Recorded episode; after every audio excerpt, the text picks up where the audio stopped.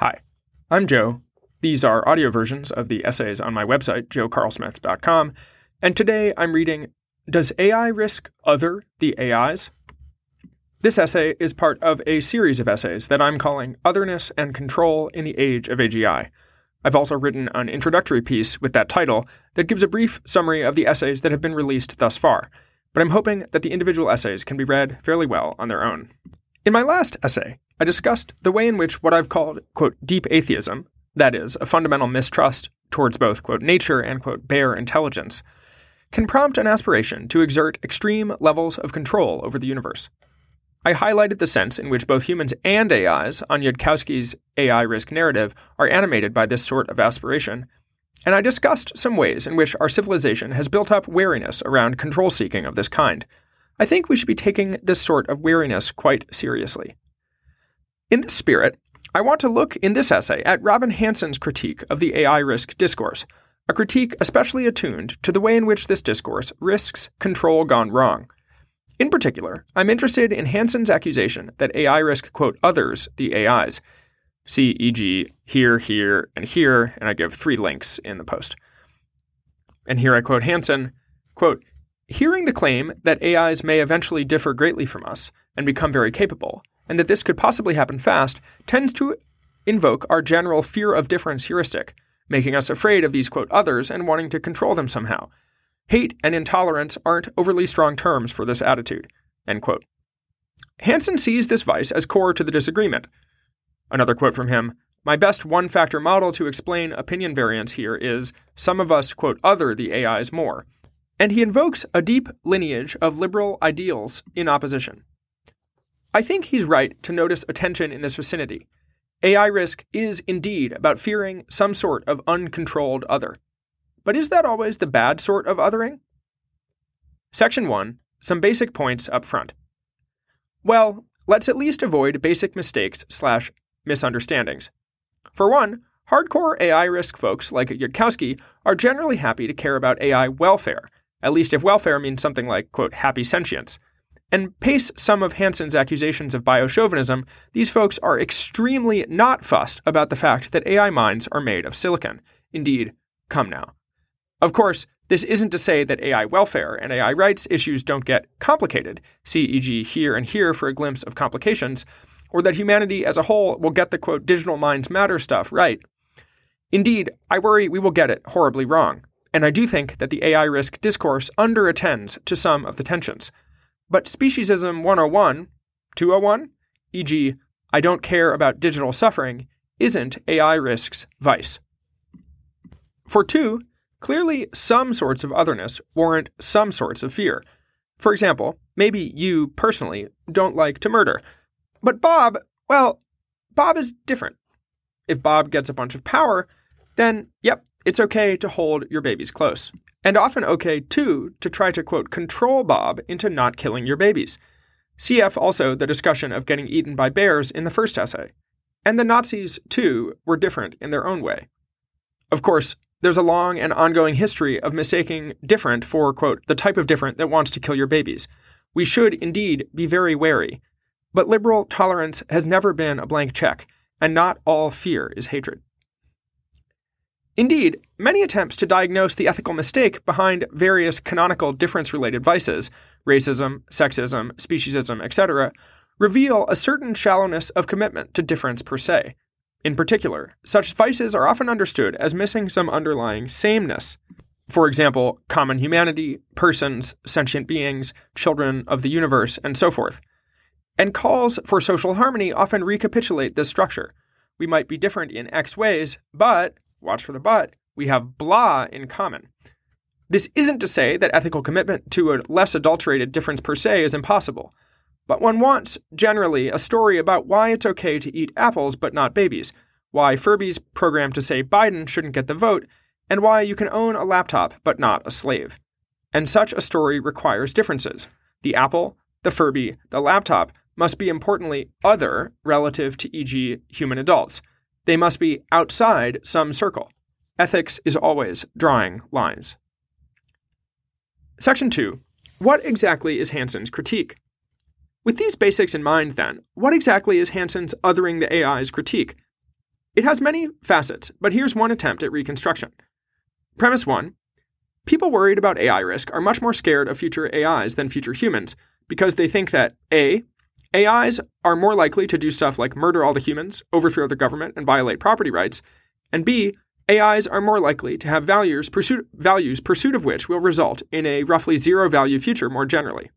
Premise 2 But in fact, neither of these things are true. Premise 3 So, greater fear of future AIs relative to future humans is best understood as a kind of arbitrary in group partiality, i.e., othering the AIs. Clearly, 2 is where the action is here.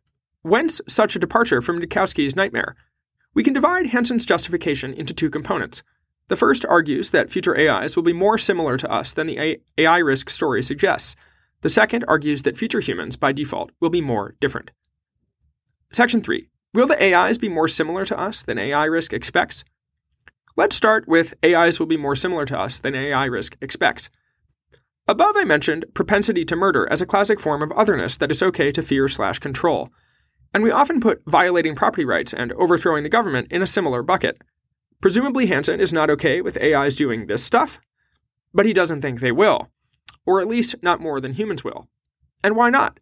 It's some combination of 1.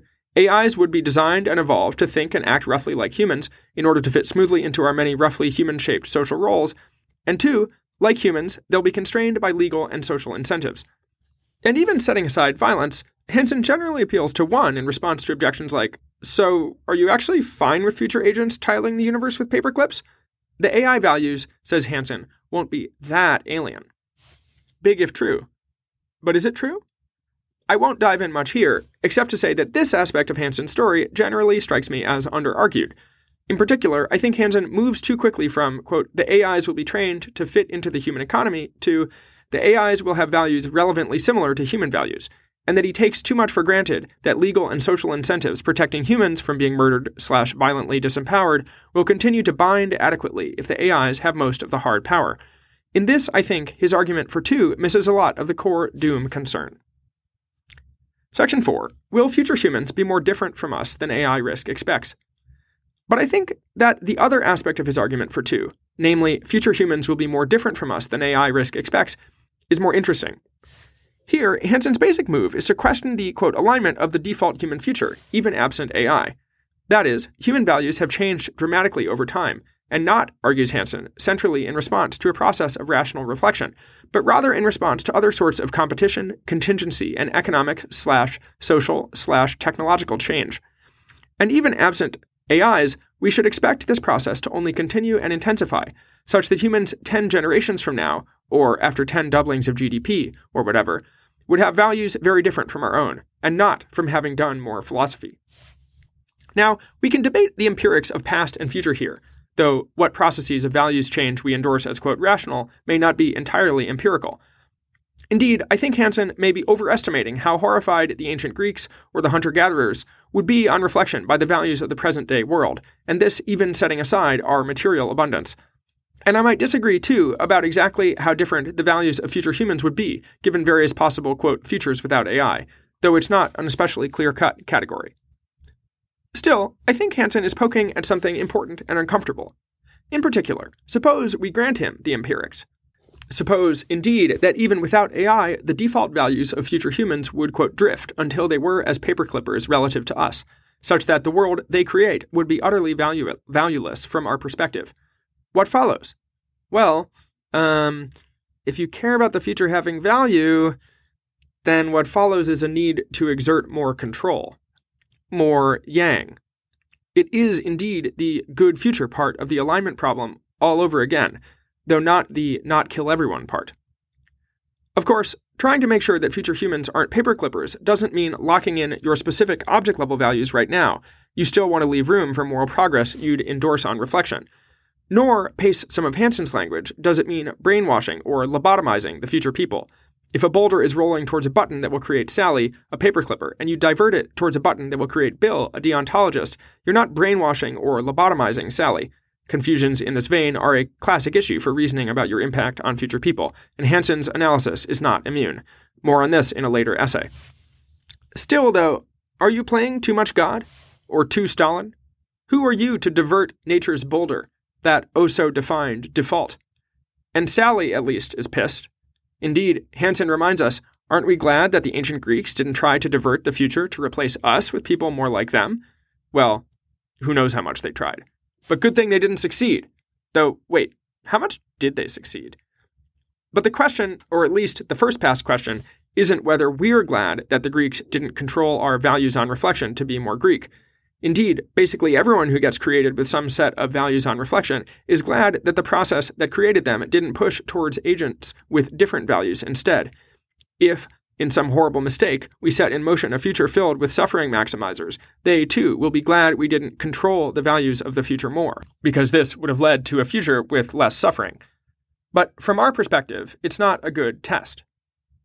Rather, the first pass test, re lessons from the ancient Greeks about controlling future values, is whether the Greeks would be glad, on reflection, that they didn't make our values more Greek. And one traditional answer here is yes, if we could sit down with Aristotle and explain to him why actually slavery is wrong and that no one is by nature someone else's property, then our hearts and his would sing in harmony. That is, on this story, if Aristotle had somehow prevented future people from abolishing slavery, then he would have been making a mistake by his own lights, preventing the flower he loves from blooming via the march of reason in history's hand. But this isn't the central story Hanson wants to tell. Rather, when Hanson talks about values changing over time, he specifically wants to deny that reason has much to do with it. That is, it sounds a lot like Hanson wants to say both that the ancient Greeks would be horrified, even on reflection, by our values, and that we should take our cues from the ancient Greeks in deciding how much control to try to exert over the values of future people. And at a high level, this sounds like a recipe for, well, being horrified even on reflection by the values of future people. Remind me why that's good again? Indeed, on any metaethics where the normative truth would be revealed to our reflection, we just stipulated that it's horrifying. Now, we might try to construct Hanson's story in other more complicated ways, see e.g. here for one attempt. But I want to stay for now with the dialectic that this version of his view creates, which I think is plenty interesting.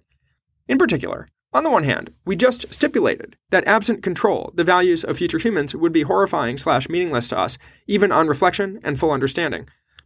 On the other hand, some sort of discomfort in trying to control the values of future humans persists, at least for me.